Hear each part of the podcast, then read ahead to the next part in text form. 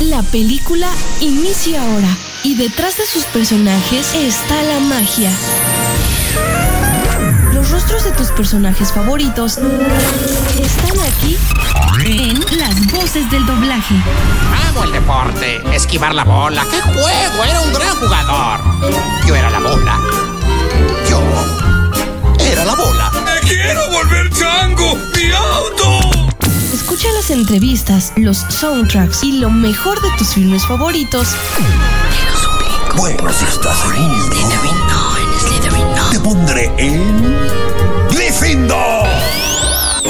Salacardula, chalchicomula, todos los jueves a partir de las 7 de la noche por Radio Exilio, la emisora que esperabas.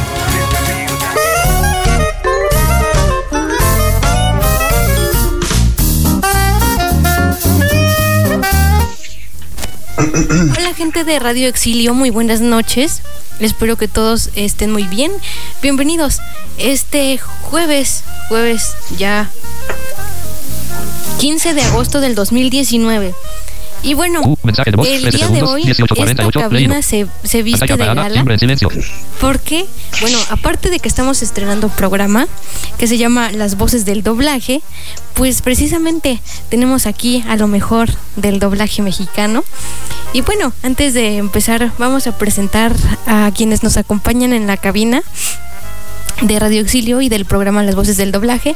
Primero presentamos a nuestro querido compañero y amigo eh, Alberto Vázquez. Hola.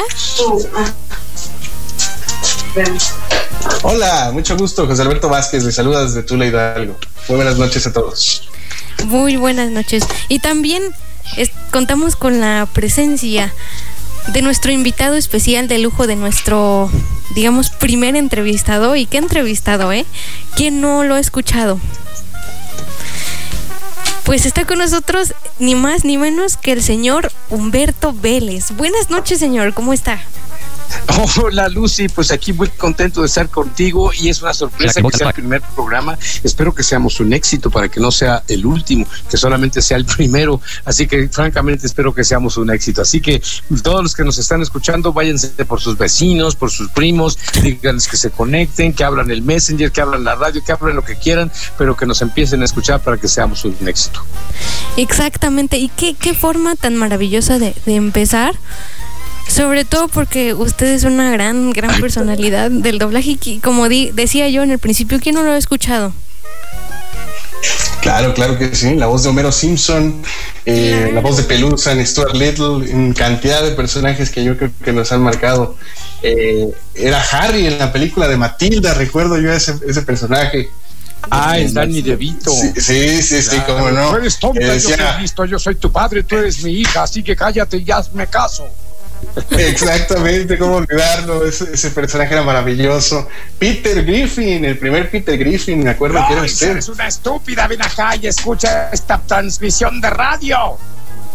Ay, yo amaba a Stewie Griffin, siempre quise ser Stewie Griffin con la voz del señor René García. Me encantaba ese bebé, era, era maravilloso, era maravilloso ese programa. Eran muy buenos tiempos y me Sí, dejaban sí, sí. dirigir y hacer todo lo que yo quisiera con eso y después me corrieron. Ah, ¿cómo Uh, vaya. Y justamente Eran- vamos a vamos a tratar, perdón, muchos muchos muchos temas y vamos entre esas cosas a preguntar sobre sobre los Simpson, por qué ya no siguió usted haciendo la voz. Pero bueno, vamos a empezar con el principio, como dicen. A ver. Y bueno, vamos a Vamos a preguntarle. sí. Ándele. Vamos a preguntarle cómo cómo fueron o cómo inició en el doblaje.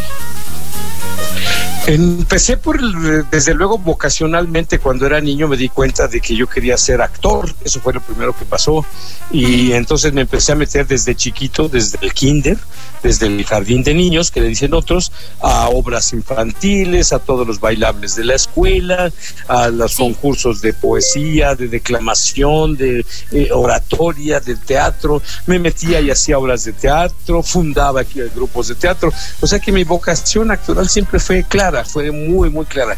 Yo siempre supe que quería ser actor. Lo que no sabía es que se podía ser actor profesional, que podías vivir de, cobrar de esto. Entonces, cuando fui grande, pues a eso me dediqué. Pero fíjate que a los 11 años, un día encontré en una revista que se llamaba Teleguía, una este, columna que se llamaba Abismo entre voces e imágenes, que decía que tenía del lado izquierdo una foto de un actor gringo y del otro lado el actor mexicano que lo doblaba. Y ahí decía, por ejemplo, decía, esta es la foto de Fred Winey, el, este, el actor que personifica el, al personaje de Herman Monster en la serie de los Monsters. Y junto tenía a una, una foto de don Víctor Alcocer y decía, Víctor Alcocer, el actor mexicano que dobla a Fred Winey en la serie de los Monsters. Y yo pensé, que dobla? Yo tenía 11 años nada más, era muy muy ingenuo y no sabía que existía el doblaje. Yo pensaba que todos los personajes hablaban en español y cuando ahí decía que había que doblarlos, entonces me maravillé y empecé a buscar todos los teleguías que, que, tenía a mi disposición hasta que encontré uno que tenía la foto de don Pedro Picapiedra y juntito tenía el retrato de Jorge Albizu, que era el que lo doblaba. Y entonces ahí fue cuando yo dije, no, pues cuando sea grande, yo quiero ser como Jorge Albizu, una voz famosa de caricatura. Y ahí fue donde empezó todo. Muy interesante. ¿Y ¿Y cuál fue su primer, su primer proyecto que hizo usted como actor de doblaje estelar? Bueno, antes de llegar a ser actor de doblaje, lo primero que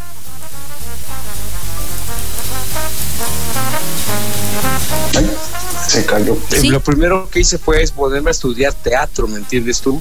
Este, estudié teatro porque el actor de doblaje es un especializado, o sea, doblaje es una especialización de la carrera de teatro, de, arte dramático. Entonces me metí a estudiar teatro, me puse a investigar el, el, camino hacia el doblaje y lo primero que hay que hacer es estudiar teatro. Me metí a eso y una vez que salí, pues me puse a hacer teatro, después me puse a hacer televisión, después radio, después cine y se me olvidó que quería hacer doblaje, porque es maravilloso hacer todas esas cosas que te estoy diciendo, ¿no? Entonces, hasta muchos años después, porque mira, yo estudié teatro en 1975 y se me olvidó que quería hacer doblaje pero entonces después hace después de muchos años, de hecho en 1983 me volví a acordar de que quería ser actor de doblaje porque me encontré en la calle a Jesse Conde, que en ese tiempo eh, ya había sido mi amigo en la escuela de teatro 10 años antes y en ese momento en 1983 él estaba haciendo las voces de muchos pitufos y muchos programas muy este famosos en la televisión. Entonces él me llevó al doblaje y entonces ya de plano de ahí ya no salí. Esto fue en 1983. Órale, entonces ya tiene usted una impresionante trayectoria en este en este ámbito. Pues imagínate, desde 1983 entré al doblaje, pero antes de eso, en 1975 empecé a hacer teatro. Lo que pasa es que yo soy muy viejo, muy, muy viejo, entonces ya, este, ya, comprenderás, mi querida Lucy, yo, este, pues ya he hecho de todo, ya hace muchos años de hacer doblaje. ¿Cuántos años son desde 1983 a la fecha? No, ya llevamos una carrera de casi 40 y... Ya, ya es mucho. años, más o menos. Ya es más mucho. Ya pronto va a cumplir 50 años de actor de doblaje. Wow, increíble. Es todo, Increíble. Aquí a mí me gustaría hacer una pequeña, digamos, acotación o digamos intervención en cuanto a lo de la carrera de, de actuación. ¿Quién? ¿Tú? ¿Vas a ser tú? sí, sí, sí. Dime, dime. Eh, eh, lo que sucede aquí es que, no sé si le informaron, pero la mayoría de los eh, radioescuchas de este tipo de radio son personas con discapacidad visual. Sí, sí, me informaron, claro. Más de una ocasión, alguna persona ciega se ha preguntado, ¿qué tan difícil podría ser hacer actor de doblaje? Pero díganme pues con toda sinceridad sí, por supuesto, sí. No, es que sí pueden y no sé qué, y empiezan. Sí, no, no, yo te voy a contestar con toda sinceridad. Exacto.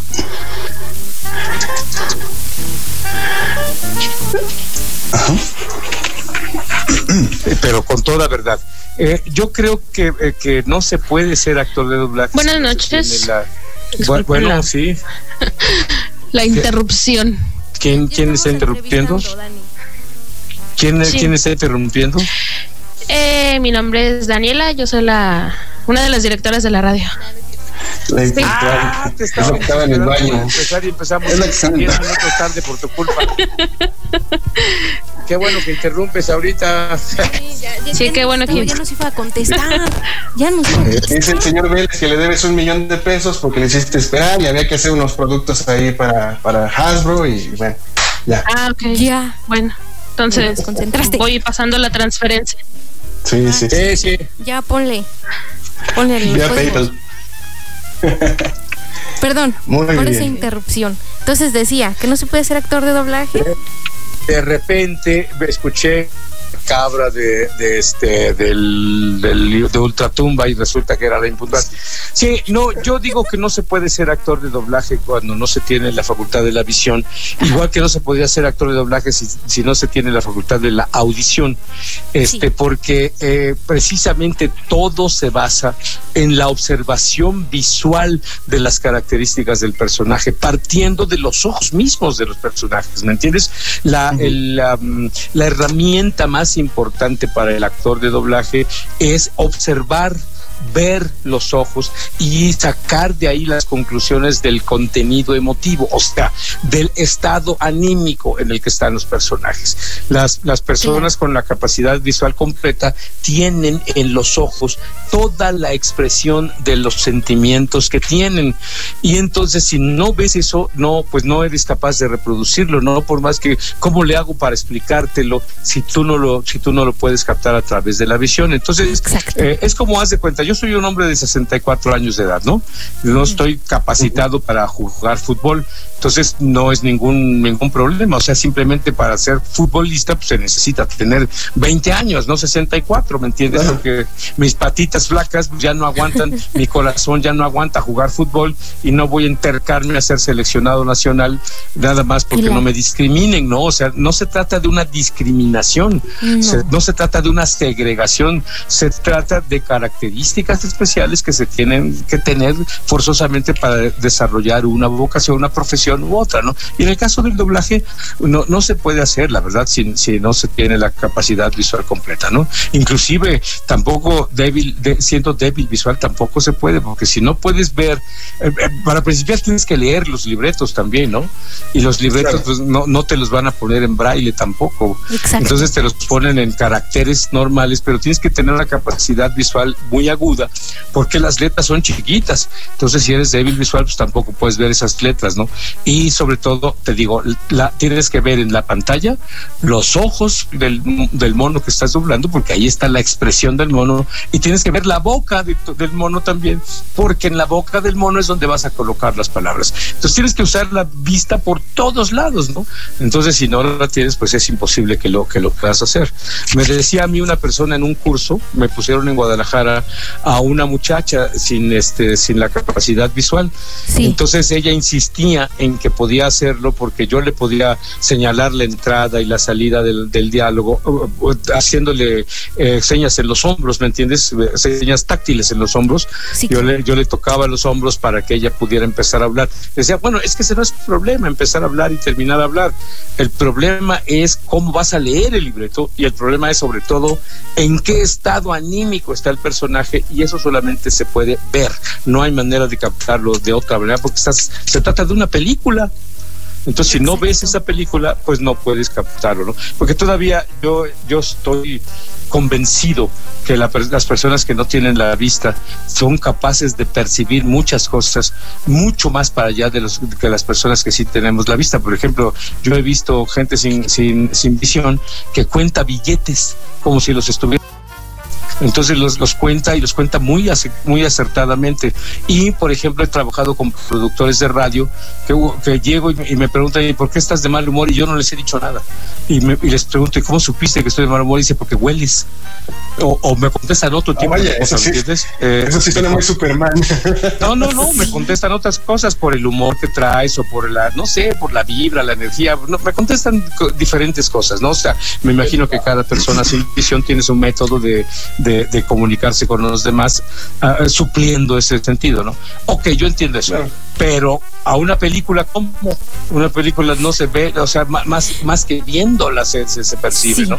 No hay ninguna manera más que viendo. Entonces, bueno, quise hacer esta explicación amplia para que la gente sin visión mm, este, y que, que aspira a hacer este doblaje, pues más bien sepa la verdad y no vaya a, pues no vaya a ser engañado por gente que diga, yo te cobro tanto por el curso, yo te enseño a doblar. Mentira, eso es, un, eso es charlatanería. Si te quieren cobrar por enseñarte a doblar, pero no tienes visión, no te dejes engañar, es imposible.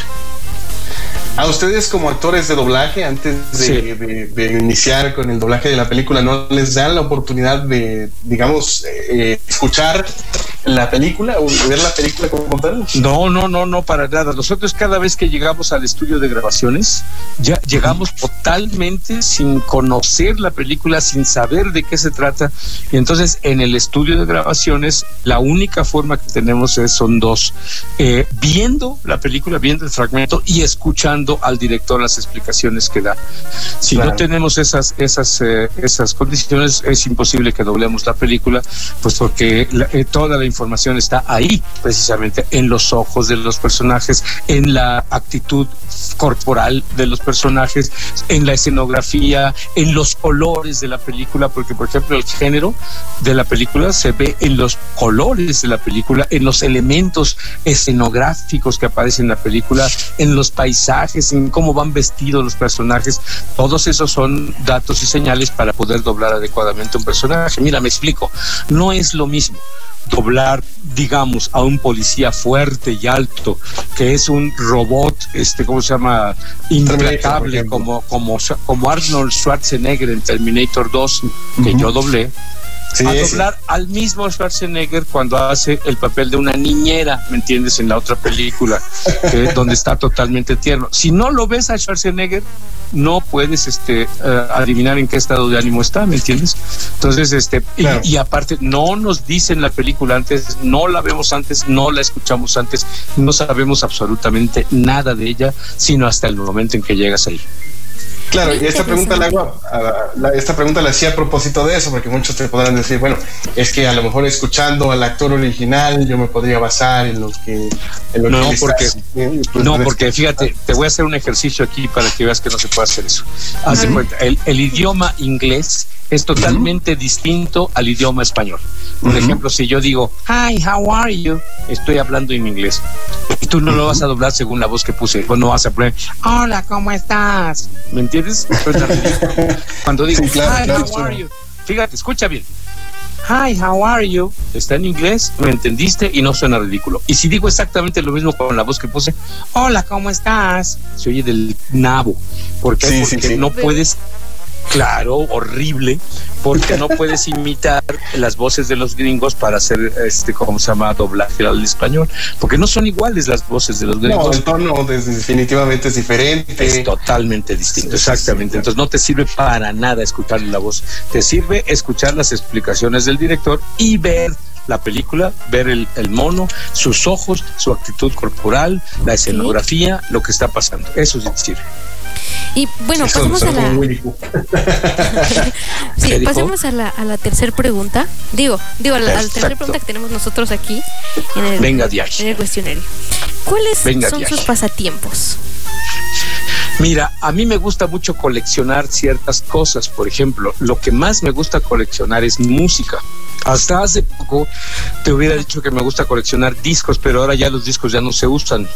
Mi colección de discos quedó completamente perdida en el infinito. Ya que tengo una pared llena de discos, pero pues ya no se usan. Inclusive los aparatos de, reproducción de discos compactos, pues ya no, ya nos, ya empezaron a dejar de servir porque tenían fecha de caducidad esos.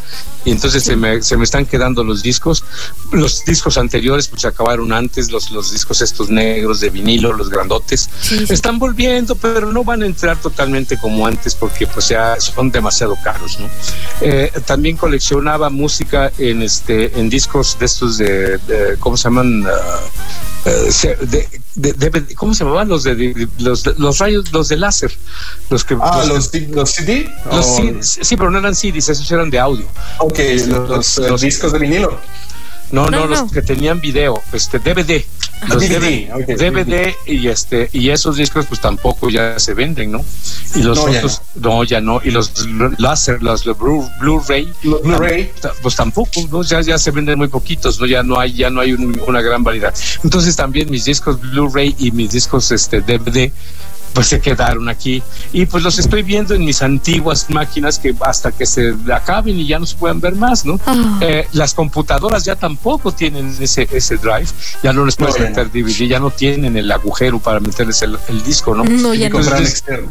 Exactamente, entonces ahora hay que comprar, ahora se puede comprar la música en streaming, ¿no? Se puede, se puede ver el YouTube y comprar la música en estas plataformas de video y de música.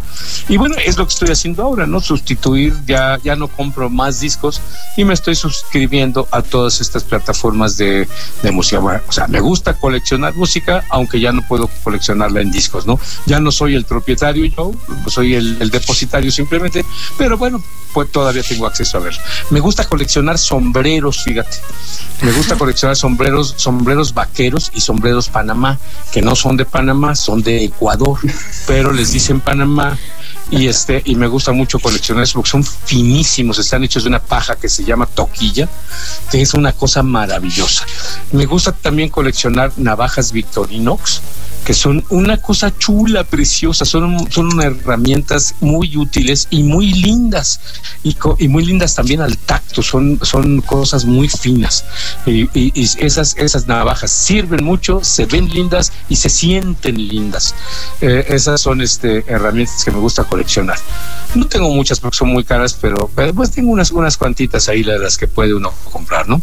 También me gusta coleccionar relojes este eh, uso uso muchos relojes y los colecciono con mucho gusto y, y tampoco tengo relojes caros tengo relojes baratitos porque pues, no soy rico pero para nada ni por muy lejos pero bueno me gusta coleccionar relojes y traigo y traigo alguno que otro reloj este bonito aunque no caros no y este Claro. y bueno eso me ¿qué- pero qué fue lo que me preguntaste que si me gustaba coleccionar o, o- Eh, no, o ¿qué- cuáles son ¿cuáles mis eran sus pasatiempos? Y usted dijo que Ah. coleccionar. coleccionar estas cosas. Y otro pasatiempo mío es componer música, escribir música, cantarla y tocarla. Pero soy muy malo para eso, entonces no le enseño a nadie lo que escribo, lo que compongo, lo que canto, porque mi música es pésima. Entonces soy como músico, como de closet, ¿me entiendes tú? De esto que, que yo nomás escribo para mí mismo y no se lo digo a nadie y no le doy a nadie mi música porque es horrible, pésima y no quiero que nadie se burle de mí para eso, ¿no?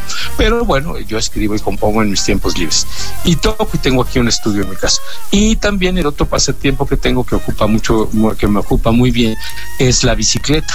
Yo salgo a, a andar en bicicleta muy, muy frecuentemente y tengo un hijo que le gusta el monociclo. Entonces él sale en monociclo y yo salgo en bicicleta y somos muy felices. Muy interesante. Y, y esta, la, la- la pregunta que viene va ligada a lo que nos comentaba. ¿Qué música le gusta? Me gusta más que ninguna la ópera. Me gusta pues, más que nada la ópera de Wagner.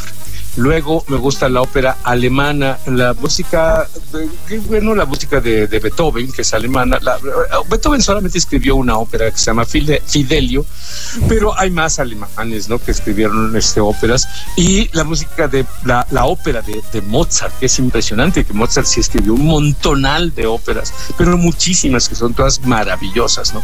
Después de esas me gustan otras, como la francesa, Carmen y esas cosas, eh, muchas más, ¿no? Eh, La ópera francesa también es muy vasta. Y hasta abajo de la ópera me gusta la ópera italiana, que es maravillosa, pero que es la que menos me gusta de todas. Pero sin embargo, me gusta mucho también la ópera italiana. Bueno, en general la ópera.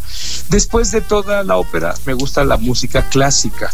Este, desde luego, bueno, Beethoven solo escribió una, una ópera, pero escribió mucha música y él es considerado el clásico por excelencia, ¿no? Sí. Pero por clásica se malentiende eh, a toda la música seria de concierto, incluidos los que no están hechos en el periodo clásico, como digamos Bach, que no es clásico, sino que es barroco, como Mozart, que es el, el final de, la, de, de lo barroco y el inicio de lo clásico. En fin, eh, hay otros compositores que no son clásicos eh, eh, estrictamente dichos, pero pero bueno, todo el mundo les dice clásicos y por eso yo digo que me gusta la música clásica, porque es esta música de concierto, ¿no? Que, que, Sí.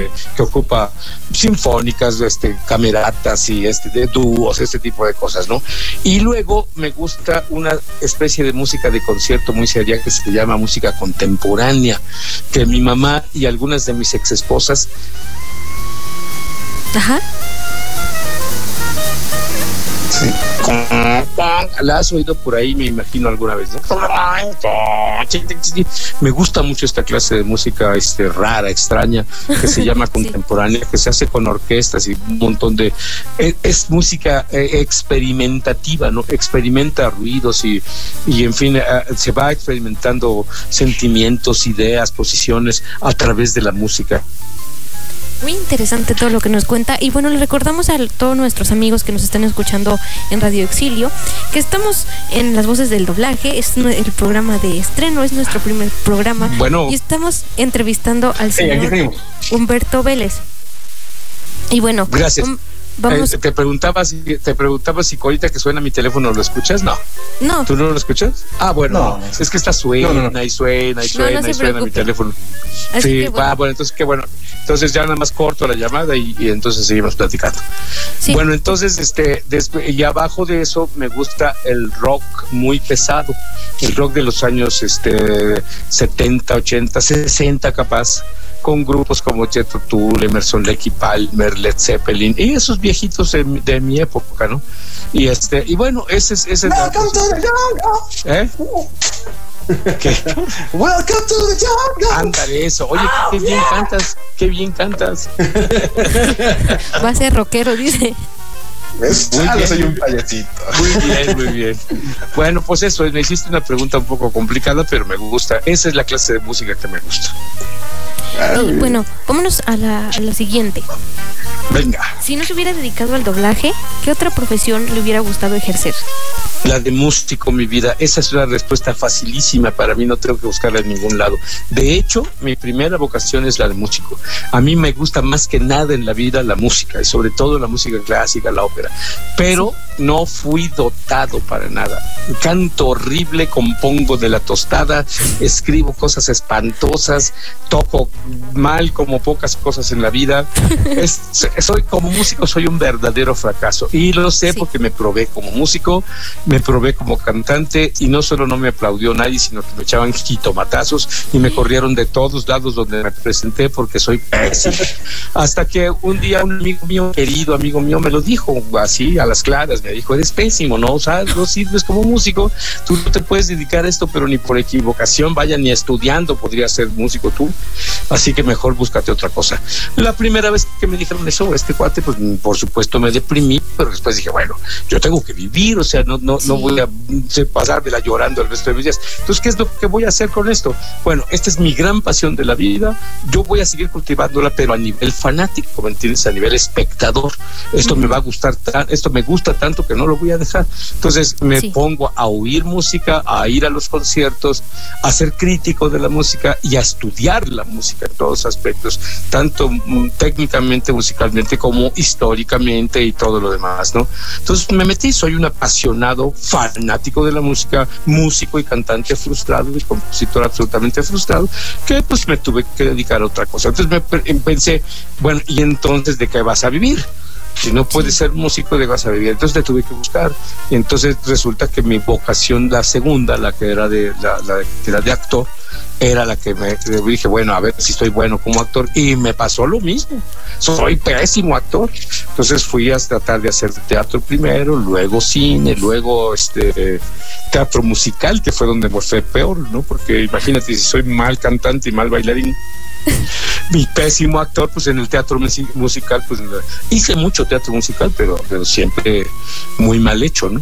Entonces, este, pues dije, no, pues qué horror, ¿no? Fue muy mal actor de televisión, mal actor de radio, mal actor de teatro, soy pésimo. Entonces, un día me encontré a Jesse Conde, eh, un amigo mío que, que, este, ya te contaba hace rato, ¿no? Este Jesse Conde era la voz de, bueno, es la voz de Tiger. En, en, yo soy Pu, él es Tiger, él es la voz del Capitán Barbosa en Los Piratas del Caribe y yo trabajo ahí también junto con él haciendo la voz del señor Gibbs. En fin, este, eh, casi siempre trabajamos en las mismas películas, en las mismas series y debutamos juntos en teatro, hicimos mucha televisión juntos. Él, él sí es un buen actor, sin embargo, de cine, teatro, televisión y doblaje. Y entonces él un día me llevó al doblaje y me dijo, bueno, ¿no quieres ser actor de doblaje y dije, bueno, está bien. Y entonces fui a hacer, eh, y me acordé que cuando yo era chico quería ser actor de doblaje, que había conocido el doblaje en un, este, ya te acuerdas que te dije, ¿no? En un teleguía. Sí. Y entonces, este, dije, ok, bueno. Y entonces voy, y ahí sí me quedé. Pero, pues ahí sí tuve éxito. Desde el primer día que llegué, don Francisco Colmenero, uno de estos grandes paladines del doblaje, me dio trabajo desde el primer día que llegué. mi prueba se quedó grabada en los pitufos, cosa que no ocurre nunca, ¿no? Entonces, este, ahí sí fue la primera vez que sentí en mi vida que tenía éxito como artista. Si no hubiera, si no hubiera pasado eso ese día, yo, no me hubiera dedicado ya más a artista, ¿me entiendes? Si hubiera fracasado también en el doblaje, pues te hubiera dicho, no, pues yo no soy de aquí, ahí nos vemos. Me hubiera dedicado yo creo que a manejar trailers o alguna cosa más, este, más lucrativa y menos este, eh, frustrante para mí, porque en todo había fracasado, hasta que en el doblaje pues sí me fue bien, la verdad. Desde el primer día me aceptaron ahí y hasta la fecha pues me sigue yendo bien ahí en el doblaje. Y, qué gran trayectoria ha hecho, ¿no? Y bueno, va relacionado esta pregunta que, le voy a hacer a continuación con el doblaje. ¿Usted cree que el doblaje hoy en día ha perdido calidad?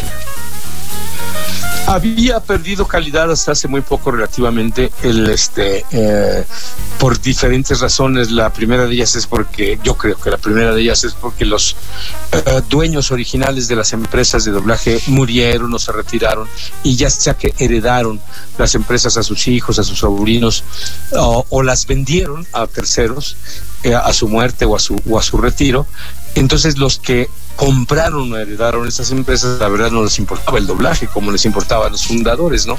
Entonces empezaron a tratar de hacer solo negocio.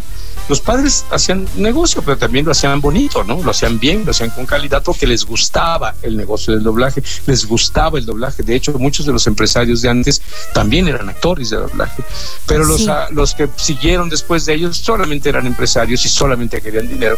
Entonces no les importaba y ellos no saben de calidad en el doblaje, saben de ingresos, de pesos y centavos, de entradas y salidas monetarias. Entonces eh, se fue perdiendo la calidad por, porque ellos no la exigían, ¿me entiendes? Entonces empezaron a, contratar a cualquiera.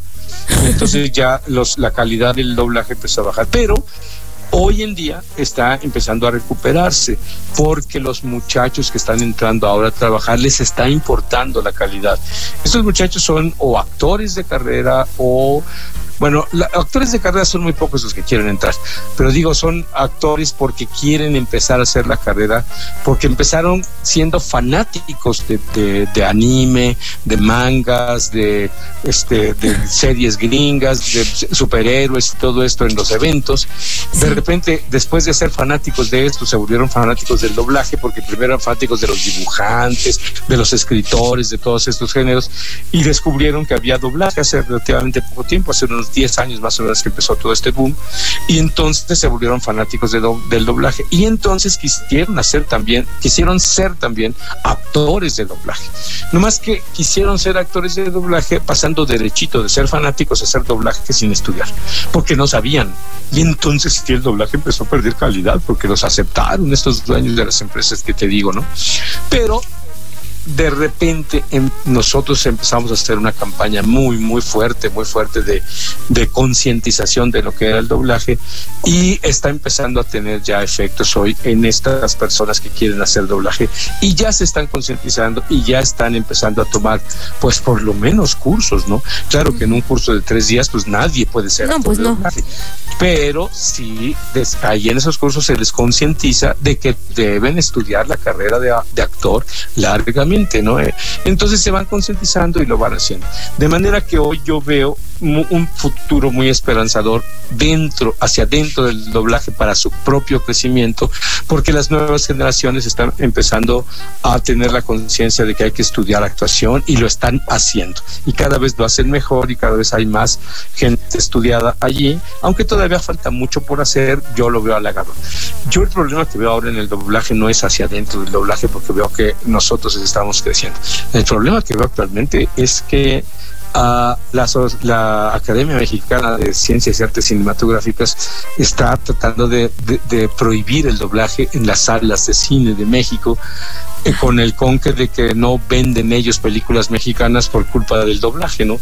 Entonces, para mí eso sí es un peligro muy serio para el doblaje porque eh, nos, eh, si, si, prohíben esta fuente de trabajo que es este la, el doblaje de el doblaje de cine, que es muy importante, pues sí, vamos a perder ahí un, bastión muy fuerte de fuente de trabajo, de exposición este, con la gente, en fin, prohibir el doblaje en las salas cinematográficas se me hace un movimiento muy peligroso para la industria, inclusive para la propia industria del cine mexicano, y por supuesto es un golpe derecho muy bajo para el doblaje de México, que hasta ahorita tradicionalmente ha sido el mejor en todo, en toda Latinoamérica, ¿no? De hecho, somos el bastión fuerte de doblaje en Latinoamérica, es todavía a donde recurren todos los países poderosos para doblar sus películas eh, en más cantidad y las mejores películas se doblan todavía aquí en México. Claro, tenemos ya una fuerte competencia en Colombia, en Venezuela, en Miami.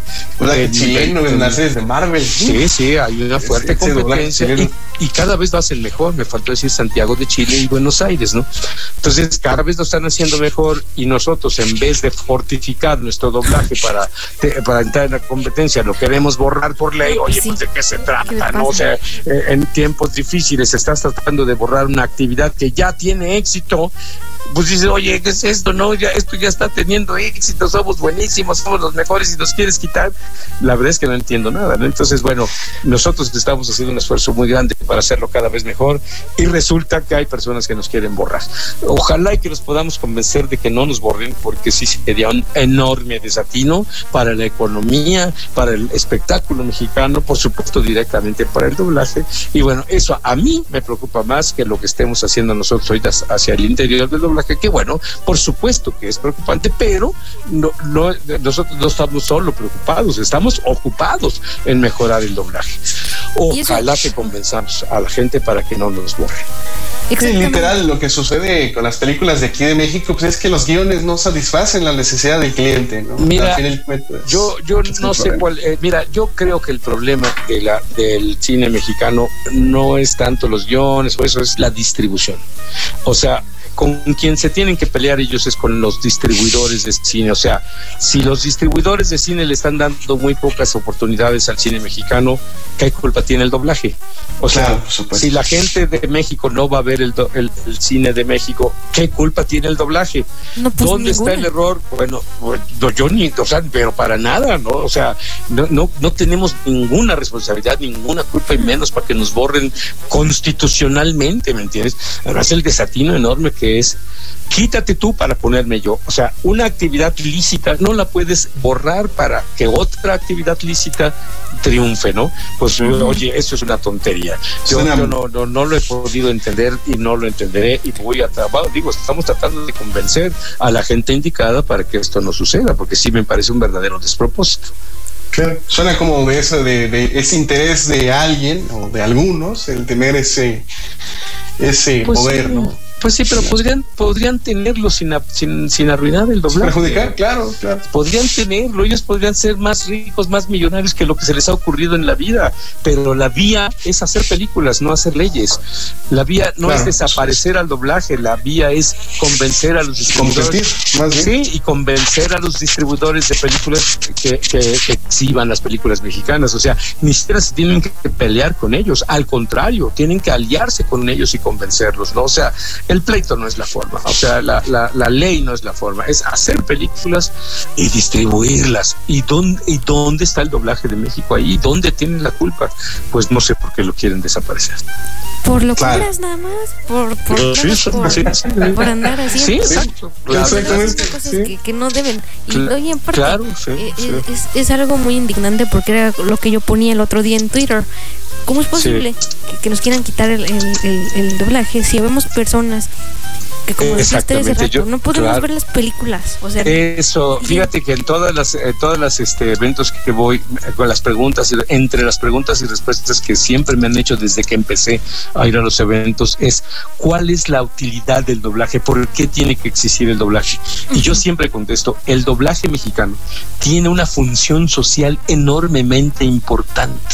las personas sin visión y las personas débiles visuales, las personas que aunque tengan visión no pueden ver las pantallas por cosas de trabajo, por diferentes cosas. Hay mucha gente como meseros de restaurantes, como enfermeras en hospitales, como empleados en miles de oficinas, no pueden estar con la vista fija en las, en las pantallas. Entonces están oyendo la televisión, ¿me entiendes tú?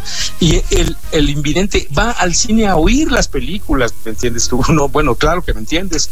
Eh, y entonces no, cuando no saben eh, hablar el idioma, entonces no pueden ir a, oír la película porque aparte de todo no pueden entender el inglés. Entonces van a oír una película doblada y ya le entienden a todo, ¿me entiendes? Y no solamente eso, y no nos hagamos tontos, la mayor parte del público mexicano no habla inglés. Y estoy hablando de la mayor parte de un 99% del público mexicano no habla inglés.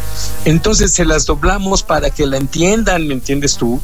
Entonces es una función social enorme la que cumple el doblaje. Te van a quitar las películas dobladas en el cine, mis vida, entonces no vas a volver a ir al cine tú y todos los que no ven. Y entonces esto les va, les va a quitar una oportunidad de diversión a ustedes. Eso es un derecho. De enterarse. Claro, es un derecho que ustedes tienen y que todos y yo también lo tengo ir a ver las películas dobladas, ¿me entiendes? Yo no estoy diciendo que desaparezcan las películas en, su idioma original, pero esas que las vayan a ver el que crea que le entienda, ¿me entiendes? Y está bien, pero que no me desaparezcan las películas dobladas porque tú que no ves y yo que sí veo tenemos derecho a verlas dobladas. Así de fácil. A mí porque me pega la gana y tú porque la necesitas. Por cualquier cosa, yo tengo derecho y tú también tienes derecho a tener las películas dobladas. Y estos tipos se quieren pasar ese derecho por el arco del triunfo. ¿Entiendes eso? Yo no lo entiendo. Y tú lo dijiste muy bien, son puras locuras. Exactamente, lo que es no tener nada que hacer, como dicen. Y bueno, otra, otra preguntita. Eh, ¿Qué opinas sobre em, los youtubers y los Star Talents que hagan hacen doblaje? Mira, opine lo que opine. El, eh, a pesar de todo, el doblaje es un negocio. Entonces, el, doblaje es un negocio y el cine es un negocio. Ellos, a ellos los invitan a doblar películas para vender, porque son figuras enormemente populares que lo que hacen es vender. En su medio, en el YouTube, pues venden, les ponen comerciales y se hacen millonarios porque les pagan por cada comercial que ponen ahí, ¿no? Y en el cine, la gente de los, los empresarios de cine suponen que los youtubers venden los boletos en taquilla porque como van a doblar películas, entonces la gente va a huir a los youtubers. Yo no estoy muy convencido de que la gente pague por oír youtubers o por oír este a alguien en especial, ¿no? Yo creo que la gente paga por oír la película doblada. Yo creo que en el doblaje las estrellas no somos los actores. Yo creo que en el doblaje las estrellas son, son, es la película. O sea, tú pagas un boleto para ir a oír la película, Lucy, y, la, y hay gente que paga boletos por ir a ver y oír la película, ¿no? Pero no vas, vas a pagar los que ven van a pagar por ver a las estrellas de cine y eso sí lo entiendo. Ver es una cosa, pero cuando oyes la película, ya sea que veas o no, si, si, si puedes ver o no puedes ver, yo creo que no importa. Yo creo que el audio es distinto. Yo no pago por oír quién dobló algo, yo pago por oír una película doblada porque le entiendo más, ¿me entiendes? Sí. No me importa francamente quién lo doble, lo que me importa es que lo haga bien. Eso sí me importa. A mí no me importa que sea Mario Castañeda o René García o esos supernombres gigantescos del doblaje. Si, si lo hace Juanito Pérez y lo hizo bien, ya está, ¿me entiendes tú? O si lo hace el youtuber no sé qué y lo hace bien, perfecto, ¿me entiendes tú? Yo no pago dinero para ir a oír a fulano o sultano. Y yo no, no creo que tú hagas tampoco eso, Lucio. O sea, ir a oír a alguien en el doblaje, tú pagas por oír que la película esté bien actuada, ¿no? Buenas actuaciones que te hagan entender la película y que te hagan imaginar lo que está, lo que está en la película, ¿no? El libreto y las acciones, que te hagan sentir los sentimientos y sensaciones que tienen el actor que están doblando. Si eso pasa, si te hacen sentir y te hacen entender la película, ya está. Puede ser un youtuber o Dios Padre o el último de los asesinos, ¿no entiendes? si no, pues podrá ser el super Al Pacino si dobla mal, pues qué horror, no que quiten a Pacino, ¿me entiendes? Sí. Pero si Pacino dobla bien, pues que doble la que sigue, ¿me entiendes? Como ahora últimamente creo que quien dobló, ah, De Vito, dobló una película al español. Ajá. No he oído esa, él, él mismo, el De Vito, y do- Ah, De Vito doblaje dobló una película. sí. Vito do- se dobló a sí mismo en una película en español y lo, y lo dirigió Eduardo Tejedo, el, que, Ah, el, director, de- el, di- el director de las películas de Disney aquí en México. Sí, sí, claro. Él, él dirigió a De Vito, él me dijo eso, él, este, ¿cómo se llama? Este, Eduardo, porque ya ves que yo doblo a De Vito. Sí, Este, eso sí. Entonces yo doblé a De Vito en Dumbo ahora que se estrenó Dumbo, ¿no? Y este y me y estábamos platicando de De Vito y me dijo que él fue a Nueva York a, a- a dirigir a De Vito. Y este, porque me decía, yo le decía, híjole, estoy doblando a De Vito, esto es un pecado porque es un gran actor. Y me dice, tú lo doblas, me, tú lo doblas a él mejor de lo que él se dobla a sí mismo. Me dijo. Dijo, no tienes idea del trabajo que me costó dirigirlo. Dice, yo prefiero que lo dobles tú a que se A doble que se doble a mismo". sí mismo. Sí, Claro. ¿me entiendes? Claro Sí, que sí, bueno, sí. al final de cuentas el, el- el resultado pues fue bueno porque es de Vito, pero pues hablando español pues ya habla Se como, escucha un poquito mero raro. pues, exactamente, habla como lo que es, como un gringo. Entonces, pues dice, por eso me dijo Eduardo, dice, es mejor que lo dobles tú porque no hablas como gringo a que lo doble él, porque aparte que me cuesta un chorro de trabajo hacerlo entender lo que es doblaje, él quería volver a repetir la película y volver a crear las sensaciones, ¿me entiendes? Y no es eso, ya están creadas, hay que igualarlas, no volverlas Sí, a crear. Y como él- transmitir lo que el personaje Claro. está haciendo nada más. Exacto. Y él, como era él, quería volverlo a hacer y hacer otra cosa totalmente distinta. Entonces se oía horrible. Entonces, este, para convencerlo al güey de que hiciera lo que hizo, pues, él le, le comentaba a Tejero, es que ya no me acuerdo lo que quería decir con eso, me decía, ya no me acuerdo lo que estaba sintiendo, y me decía, pues velo en sus ojos, le decía, "Ve- en tus ojos, ¿no te acuerdas de lo que hiciste? Pues no, pues ahí está en la pantalla, velo en tus ojos, velo en tu actitud corporal, no, pues no lo veo, no me acuerdo, y entonces decía, bueno, aquí estás triste, ¿cómo voy a estar triste si estoy gritando de felicidad? Sí, estás gritando de felicidad, pero triste, y bueno, era una discusión con Devito que el otro salió vomitando a Devito, ¿me entiendes? Entonces, Bueno, en la sopa. Exactamente, y aparte de Vito, como es la superestrella, pues dices, bueno, él quería poner su voluntad. A final de cuentas es un hombre disciplinado, un actor muy disciplinado, no en balde es la estrella que es, pero sí le costó mucho trabajo. Entonces, eh, sea quien sea, si lo hace bien está bien, pero si lo hace mal y sale chafa, pues más vale que lo haga alguien que lo pueda hacer bien, ¿no? Yo creo que ese es el problema con los actores o con los eh, youtubers que, que doblan estas cosas. Si lo hacen bien, pues ya está, qué bueno, les aplaudo. Pues, aunque hay doblajes. modo, porque lo van a tener que seguir haciendo porque los empresarios de cine, como te decía ya hace rato, pues no son gente que les importe la calidad, son gente que les importa el dinero. Entonces, ¿quién va a poner y a quitar de ahí a los actores? El público, mi vida. El público es el único que manda. Yo no puedo hacer que quiten a los youtubers o a los actores que no actúan. Tú tampoco, ni Luis Alberto tampoco. Entonces, ¿quién? El público que paga dinero. Ah, es que no me gustó eso. Pues no vayas a ver una película cuando él, cuando él doble, ¿me entiendes? Vete a ver una película y entonces si está bien actuada la aplaudes y si no, pues escribes por todos lados que ese tipo es un pésimo actor y no vuelves a ver películas dobladas por ese idiota y vas a ver cómo no lo vuelven a contratar, ¿me entiendes? Porque la- los empresarios le hacen caso al público. ¿Por qué? Pues porque el público paga mi vida. Entonces el público lo que pasa es que no se ha dado cuenta del poder enorme que tiene. El día en que el público mexicano se dé cuenta del poder tan gigantesco que tiene, lo va a usar. Y ya lo usó una vez. ¿Cuándo? Cuando Dragon Ball. Sí. ¿Te acuerdas? Sí, sí, cómo no. Batallamos en un Dragon- montón para reunir a las voces originales, pero se y logró. ganaron. Y ganaron. Sí, sí, sí. Y ganaron. Y entonces a mí me dio mucho gusto porque por lo menos el público de Dragon Ball quitó a los actores que le habían impuesto y puso a Mario y puso a René. Y eso estuvo muy bien porque entonces ya se pusieron contentos y de ahí en adelante ya no han vuelto a quitar a Mario y a René, les pagan lo que piden, ¿me entiendes? Claro. Entonces este el público tiene poder y ese en ese momento lo usaron. Si no lo usan, pues entonces la- el, el empresario pues, no se va a dar cuenta. Ahora hay que quitar al nuevo Seiya porque Dios mío es un dolor de cabeza. No sé quién sea, ¿Seiya? pero ah, sí, el, el nuevo doblaje de los Caballeros del Zodiaco que está para Netflix. Night of Ah, the pero el problema de ahí es que el actor era Chucho Barrero, ¿no? Y sí, en paz descanse, pero Ah, pues es teníamos que sí. alternativas. Y tenemos ¿Cómo? alternativas. eh, en Por este- ejemplo, ¿a ti quién te gustaría? Una voz de reemplazo para Seiya. Sin duda alguna, ya Irving Dayan ya lo había hecho en, en la saga de, de Hades para televisión. ¿Y ¿No te gustó? retomado? Sí, sí, ¿por qué no? Me ¿Te gustó más que el que pusieron ahora? Sí, por supuesto, por supuesto. El que, el que está ahora parece que siempre está leyendo el libreto, no tiene una caracterización del personaje. Ok, ok. Mínimo hubiera visto la saga original para Ok. darle un toque. Eso me hubiera encantado. Bueno, pero pues es que el problema ahí es que siguen viendo la película y, y- y van a, a llenar los bolsillos de los productores y lo único que salen es salir a quejarse y, y no y no impiden que la taquilla se llene de dinero, ¿me entiendes?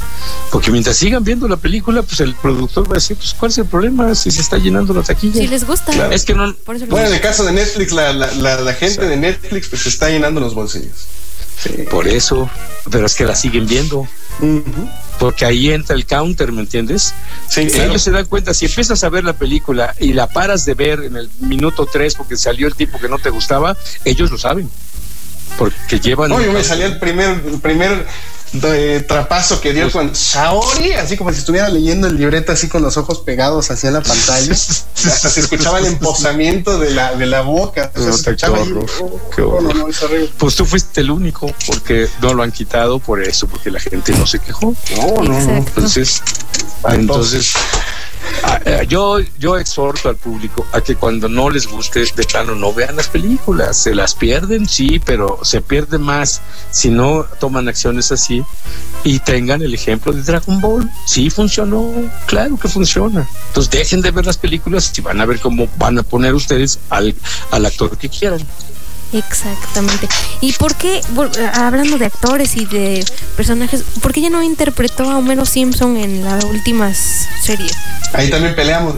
En las últimas, en las últimas 15 temporadas, ya son muchas. sí, ya. Sí. Este fue Lucy, fue una huelga. O Mira, el, el, este, la Asociación Nacional de Actores tenía un contrato con la empresa en la que se dobla Los Simpson y este y el, el año de 2005 la empresa eh, quería quitar, de hecho se quitó a final de cuentas la cláusula número uno del contrato que decía que en, eh, en esa empresa solamente podrían trabajar trabajadores actores afiliados a la ANDA, la Asociación Nacional de Actores, que es el sindicato que cobija los, eh, eh, los intereses míos y algunos otros actores hoy día, y antes el de muchos actores, de miles de actores, ¿no? Y cada vez menos, pero bueno, yo sigo ahí. El caso es que esto era, parecía ser un trámite lo- sencillo, pues, eh, porque esa cláusula ya no estaba en operación real. O sea, ahí yo doblaba los Simpsons, yo dirigía los Simpsons, y en efecto, esa cláusula ya no servía de nada porque nada más en Los Simpson había más actores que no pertenecían a la ANDA que actores que sí. El problema de esa cláusula era que eh, utilizar actores que no eran de la ANDA causaba una penalización en contra de la empresa, Eh, eh, una penalización de casi 100% del, del sueldo de cada actor que no perteneciera a la ANDA. Entonces, la, la ANDA ya no podía en esos tiempos proveer un reparto de 100% porque ya no teníamos tantos actores. Entonces cada vez había menos y menos actores afiliados a la ANDA.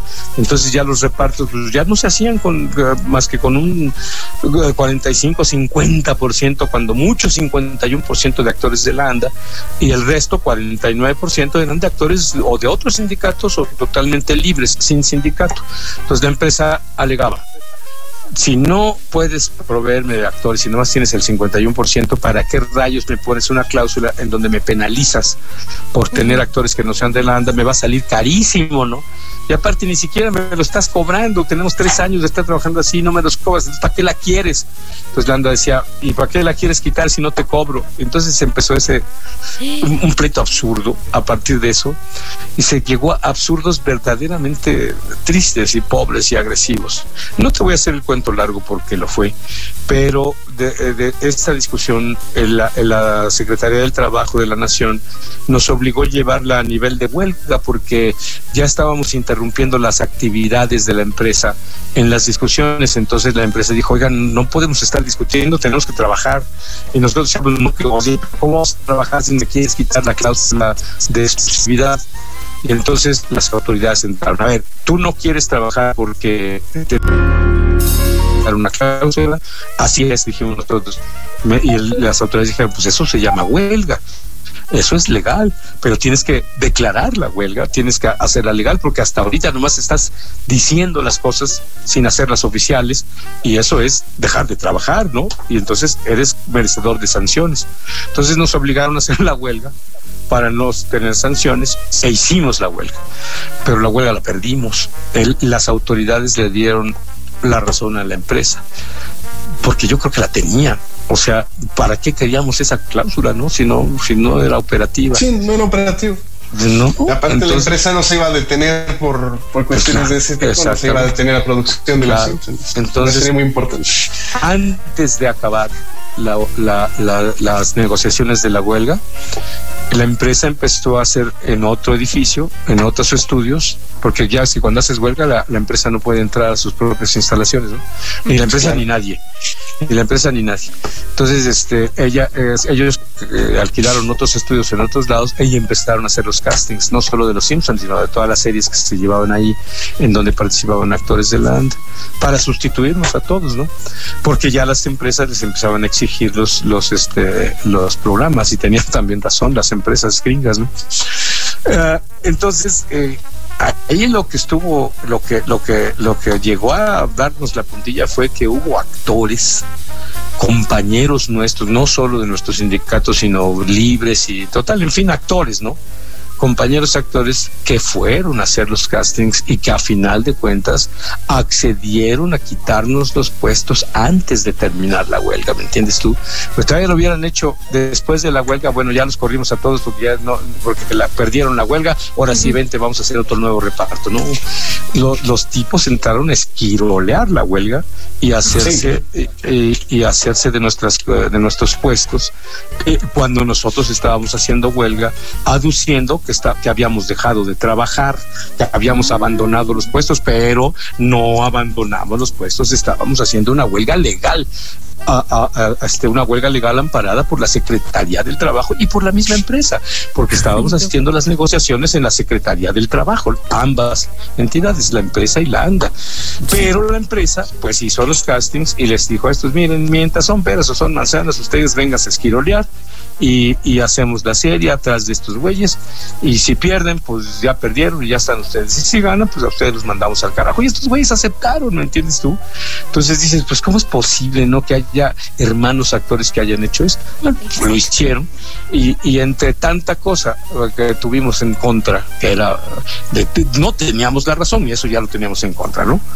pero aparte vienen nuestros hermanos y nos empujan para el abismo y dices oye pues no me ayudes compadre si de por estoy peleando una lucha muy estúpida. Eh, vienes y me empujas, pues ya, eh, bueno, ok, eh, pues eso fue lo que pasó. En breves palabras, ¿eh? porque fue larguísimo. Esto duró ocho meses de mi vida. ¿Tú te imaginas? Ocho meses peleándome contra mis amigos, contra mis hermanos, contra el empresario, contra la Secretaría del Trabajo de la Nación, contra los esquiroles, contra el público. O sea, fue para mí fue lo más desgastante que he hecho en mi vida esa, esa huelga de ocho meses. Fue verdaderamente terrible. Y acabé perdiéndola y entonces me acabaron corriendo. Al principio fue todo terrible, dolorosísimo para mí, pero después pues, me acostumbré. Y me acostumbré porque para mí los resultados fueron buenos. Fíjate, Lucy, fíjate, José Alberto. Y no sé si andas por ahí todavía, Leslie. Este, Fíjense los tres, fíjense los tres, para mí los resultados fueron buenos. O sea, la gente este, me, me, me siguió a mí y me sigue dando un lugar que en verdad pues no tengo, ¿no? O sea, me, eh, la gente me sigue tratando como si yo fuera la voz actual, la voz oficial, sí, sí, sí. sí como si yo fuera la voz oficial. Yo soy la voz original, pero no soy la voz oficial. Pero a, mí el, a mí el público me hace el enorme favor de, de seguirme tratando como si yo fuera la voz este, oficial, lo cual les agradezco muchísimo y bueno, y les eh, ojalá que, que, les, que les sirva de algo hacer esto, pero bueno, a mí me sirve muchísimo. Todos crecimos con ese Homero Simpson, ¿cómo no? Pues eso tienes toda la razón. Ay, qué, qué, padre. Es lo padre de hacer esto, ¿no? y la última pregunta, porque ya Ya me tengo que ir. Sí. Es el, es el, el, el tiempo es el villano de todos esos programas tan maravillosos. ¿Cuál ha sido? Bueno, pero podemos, pero podemos hacer más. Sí, bueno. Podemos sí. hacer más entrevistas. Claro. Jueves sí, de sí. Humberto. Eh, pu- puedes llamarme otro día y volver a platicar. Me estoy Ay. platicando muy a gusto con ustedes. Ah, qué bueno. No, igualmente es un placer. Un placer. Gracias. Y bueno, A ver, dime la pregunta. eh, ¿cuál ha sido el proyecto que ha marcado su vida profesional? No, bueno, ese, desde luego, o sea, no solamente eso, sino que el, eh, pues no, no, nunca pude hacer ninguna otra cosa que no fuera eso, porque inclusive después de hacer eso, eh, donde quiera que fui, cine, teatro, televisión, radio, lo que sea, pues la gente no me separa de ser la voz de Homero Simpson, entonces ya no me cree ningún otro personaje que haga, ¿no? Inclusive en el doblaje es bien difícil porque todo el mundo se va, ah, pero ese es un igualito que Homero, ¿me entiendes? Entonces ya, ya me marcó tanto que pues de Sí. cualquier cosa que haga suena Homero y, y la gente me hace acordar como Homero. Cuando voy caminando en la calle la gente me grita Don Homero y no me grita Humberto. Y, este, y, y cuantas veces he intentado hacer lo que sea que no tenga que ver con Homero, pues la gente ni me pela, ¿me entiendes? Pero en cuanto empiezo, ¡ay, aló, soy Homero Simpson! Boda, pues vienen 40 mil personas a aplaudirme, ¿me entiendes tú? O sea, no solo me marcó, sino que pues me tiene verdaderamente encajonado, acorralado y bueno, también que acostumbrarme a eso, porque, porque, porque pelearse con la realidad pues es una tontería. Si eso es lo que quiere la gente, bueno, pues ya está, ¿no? Tampoco fue fácil, ¿no? Porque al principio yo lloraba, decía, yo quiero hacer otras cosas, pero pues, si no me dejan, pues no me dejan y ya está, ¿no? O sea, hay- eh, hubo una vez una persona que me escribió en el, en el Facebook, eh, porque hice un, comercial, bueno, hago muchos, ¿no? Para, para los eventos a donde me invitan, invita- invitan. Entonces siempre salgo como, y siempre digo, aló, soy Homero Simpson y te espero el día tantos de tantos de 1900 tantos en Tapachula, Chiapas, ¿me entiendes tú? O en Comitán, Chiapas. Bueno, no nadie me ha invitado a Comitán. Espero que alguien de Comitán me invite a ir a Comitán. oye. Hola Lucy, ¿cómo estás? Cuando guste ¿Alguien de Comitán me está escuchando? Sí, yo. Ah, entonces alguien me tiene que Qué- oír qué coincidencia, dice. inviten a Comitán Chiapas. Bueno, hice un anuncio para ir a no sé dónde. Hola, soy yo Y espero que. Y entonces me escribió uno ahí en el, en el post este del Facebook, ¿no? Que me puso ahí, ya me tienes harto, que no puedes hacer otra voz, no puedes hacer otra cosa. Siempre sales con la misma estupidez. Hola, soy Homero Simpson.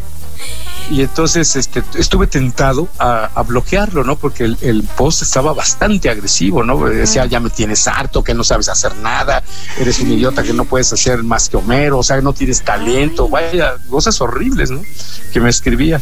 Y entonces me aguanté tantito el coraje y entonces le contesté por privado y le dije, oye, a ver, yo te entiendo lo que dices, pero tú tienes que entenderme a mí, porque tú eres uno.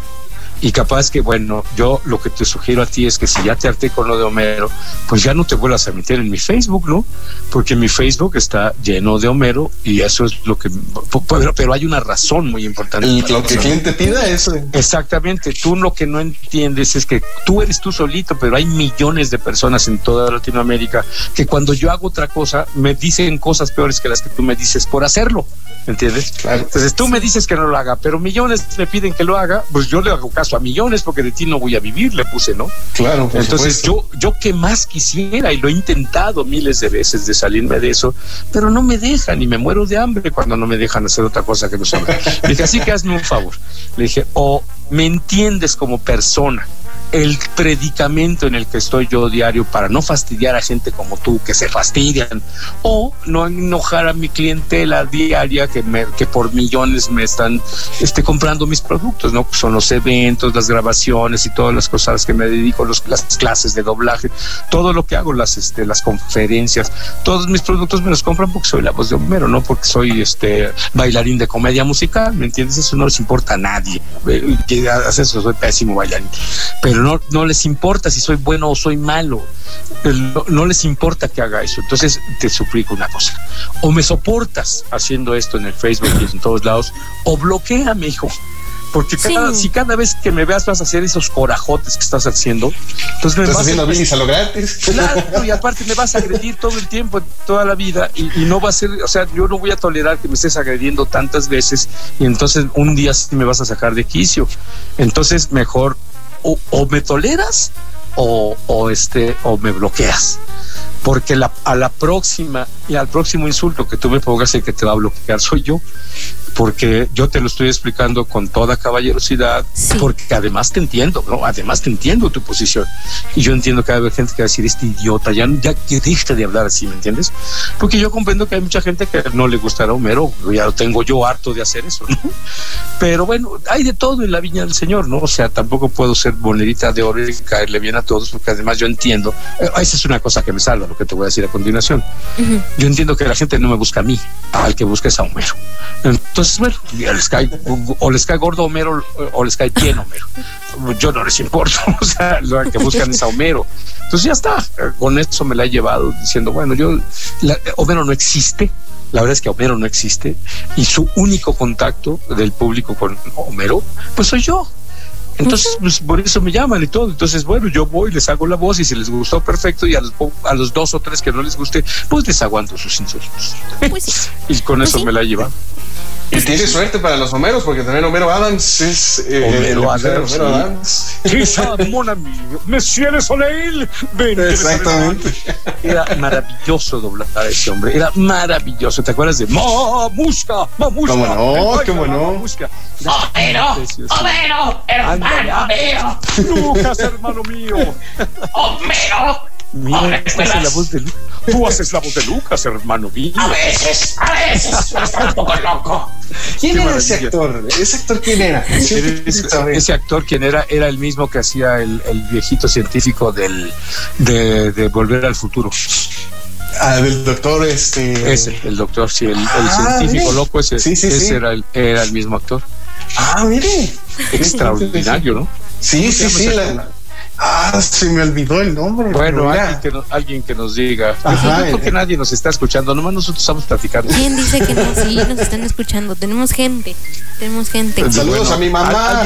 Alguien, que nos diga quién es ese actor que hizo el viaje, el volver al futuro y, también el tío Lucas de las películas.